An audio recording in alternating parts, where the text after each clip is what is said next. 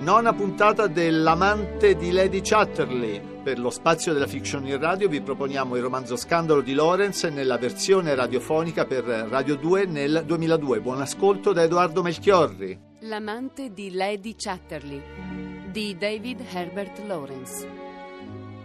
Versione radiofonica di Romana Petri. Musiche di Germano Mazzocchetti. Regia di Beppe Navello. Nona puntata.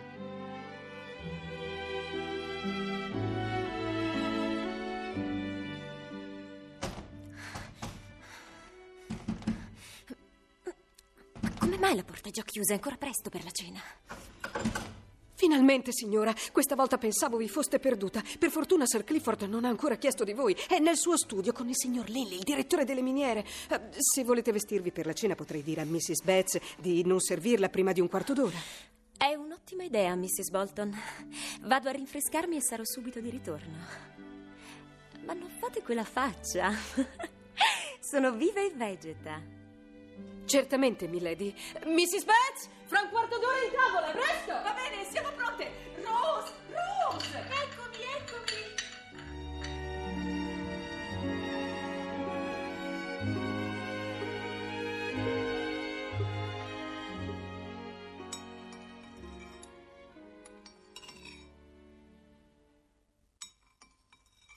Piove di nuovo? No, Clifford, solo qualche goccia. Vuoi che dopo cena ti legga qualche pagina del mio ultimo racconto? Sai, Clifford, sento che la primavera mi fa sentire debole. Preferirei andare a riposare. Come vuoi. Ma non stai male, non è vero? Eh, no, te l'ho già detto, sono solo stanca. Eh, Tu invece hai voglia di fare una partita con Mrs. Bolton? Le dico di venire da te. No, no, ti ringrazio. Preferisco accendere la radio.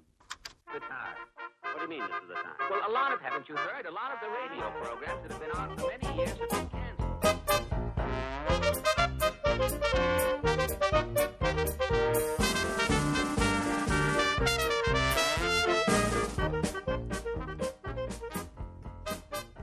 Siete tornata davvero. Siete tornata presto. Avevate dei dubbi? Ma cosa dirà la gente se verrete qui ogni sera? Presto si saprà. La gente riesce sempre a sapere tutto. Cosa posso farci io? Potreste non venire. Ma io voglio venire. E cosa farete dopo, quando sarete sommersa da chiacchiere umilianti? Forse. Forse non mi volete. È così. Dovete riflettere. Pensate. Pensate a vostro marito. Ma io me ne posso andare da Rockby quando voglio. Ho del denaro mio. Clifford non può toccare le sterline che mi ha lasciato mia madre. Non mi importa di ciò che dirà la gente. Sono pronta a partire. Lo credete adesso, ma poi sei. Siete pur sempre Lady Chatterley, io il guardiacaccia di vostro marito, un domestico. Ve lo immaginate cosa potrebbero dire di voi? Se io fossi un gentleman sarebbe diverso. Date retta a me. Arriverà il momento che vi importerà e come. Ho orrore del titolo. Ho orrore di essere Lady Chatterley. Ogni volta che mi sento chiamare mi sembra che mi prendino in giro, che si prendano gioco di me. Ma non vi preoccupa correre questo rischio? Non ho nulla da perdere. Non è invece che siete voi ad avere paura. Sì, ho paura. Di tutto, di tutti. Dal primo all'ultimo. Non importa. Vieni qui. Che avvenga quello che deve avvenire, che tutto il resto vada al diavolo. Non mandarmi via. Tienimi con te. Ho portato un'altra coperta, così se dopo avremo freddo potremo coprirci. Quanto tempo hai? Non tanto. Devo rientrare per la cena. Va bene, un'altra volta avremo più tempo. Adesso vieni qui, lasciati toccare. Com'è bello toccarti. La tua pelle è così delicata. Qui, sui fianchi,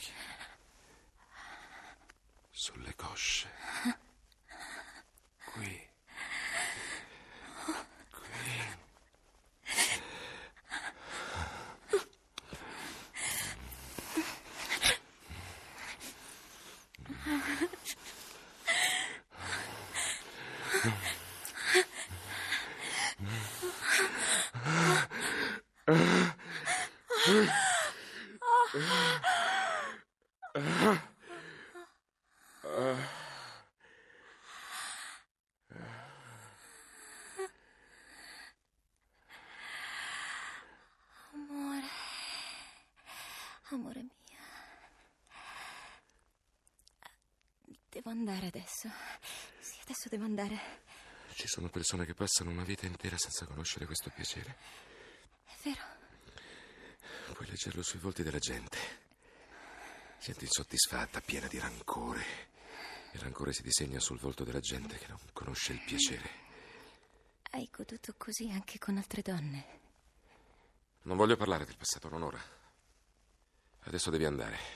Resta però ancora un istante. Un istante. Un giorno devi venire al mio cottage. Dobbiamo stare insieme dove vivo io, e non solo in questa capanna. Se si deve morire impiccati, tanto vale esserlo per una pecora e non per un agnello. Sarei pronto a dare la vita per toccare una donna come te. Sì, verrò al cottage. Però adesso devo scappare. Se scoprissero che non sono ancora in casa. Resta, resta ancora, vedrai, nessuno si sarà accorto della tua assenza. Dimmi quando verrai al cottage. Domani, se posso. Baciami. Baciami, amore. Buonanotte. Buonanotte, Milady. Perché mi hai chiamata Milady? Per prenderti gioco di me? Non mi prendo gioco di te. Corri adesso, corri! Torna a Rugby, amore.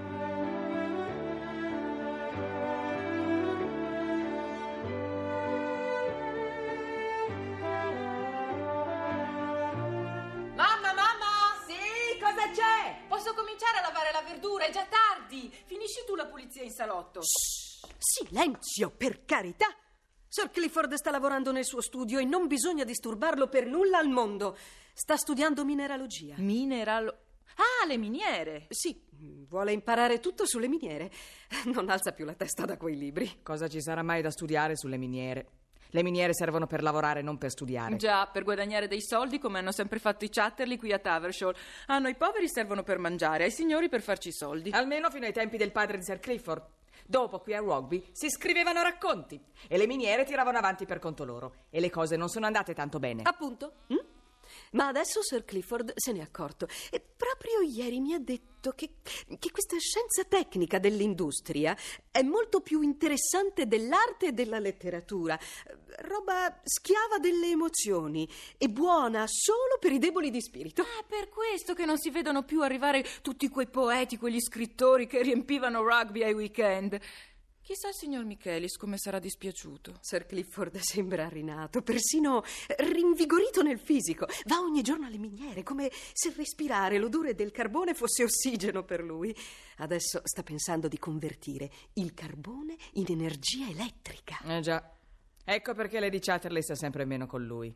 Alle donne non piace la scienza, la tecnica, il carbone, le miniere. Alle donne piace la poesia. Certo, lo sappiamo noi qual è la poesia che piace da qualche notte a Milady. La poesia dei boss. Rose, che cosa state dicendo? Mrs. Betts, portatela in cucina e cominciate a pensare alla cena. È tardi.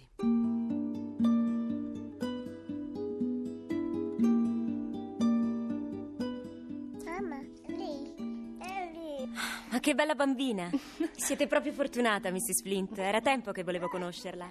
Su, saluta Lady Chatterley. Sono così felice che abbiate voluto prendere il tè con noi.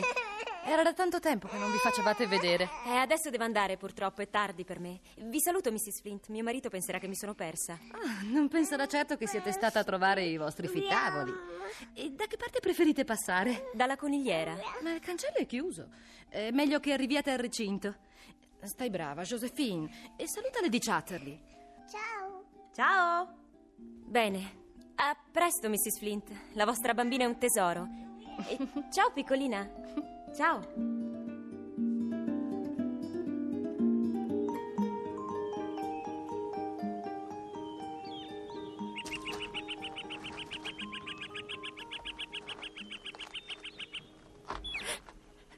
Voi, cosa ci fate qui? E voi? Siete passata per la capanna? No, arrivo dalla casa di Mrs. Flint. Abbiamo preso il tè. E ora andate alla capanna. No, non posso, sono in ritardo, bisogna che corra. Allora vuoi proprio piantarmi? Vieni qua, non sono che le sei, almeno mezz'ora di tempo. No! Non te ne vai adesso. Ti voglio. Dove, dove mi porti? Laggiù, dietro gli abeti. Non ci vedrà nessuno.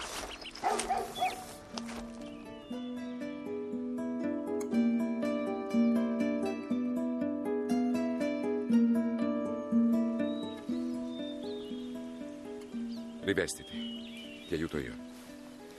Dammi la mano. Hai visto? Flossie fa la guardia al nostro amore. Adesso è tardissimo per me, dovrò mettermi a correre. Addio. Addio.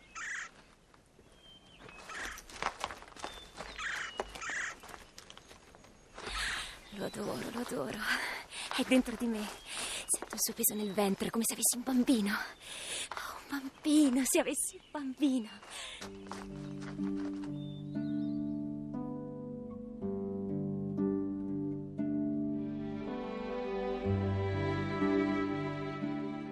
L'amante di Lady Chatterley di David Herbert Lawrence. Nona puntata. Con Romina Mondello, Francesco Siciliano, Sergio Troiano, Anna Radici, Laura Righi, Silvia Iannazzo, Paola Roman e la piccola Isabella. Musiche di Germano Mazzocchetti. Assistente alla regia Fabrizia Francone. Coordinamento tecnico Paolo Masiero. Regia di Beppe Navello. A cura di Vittorio Attamante.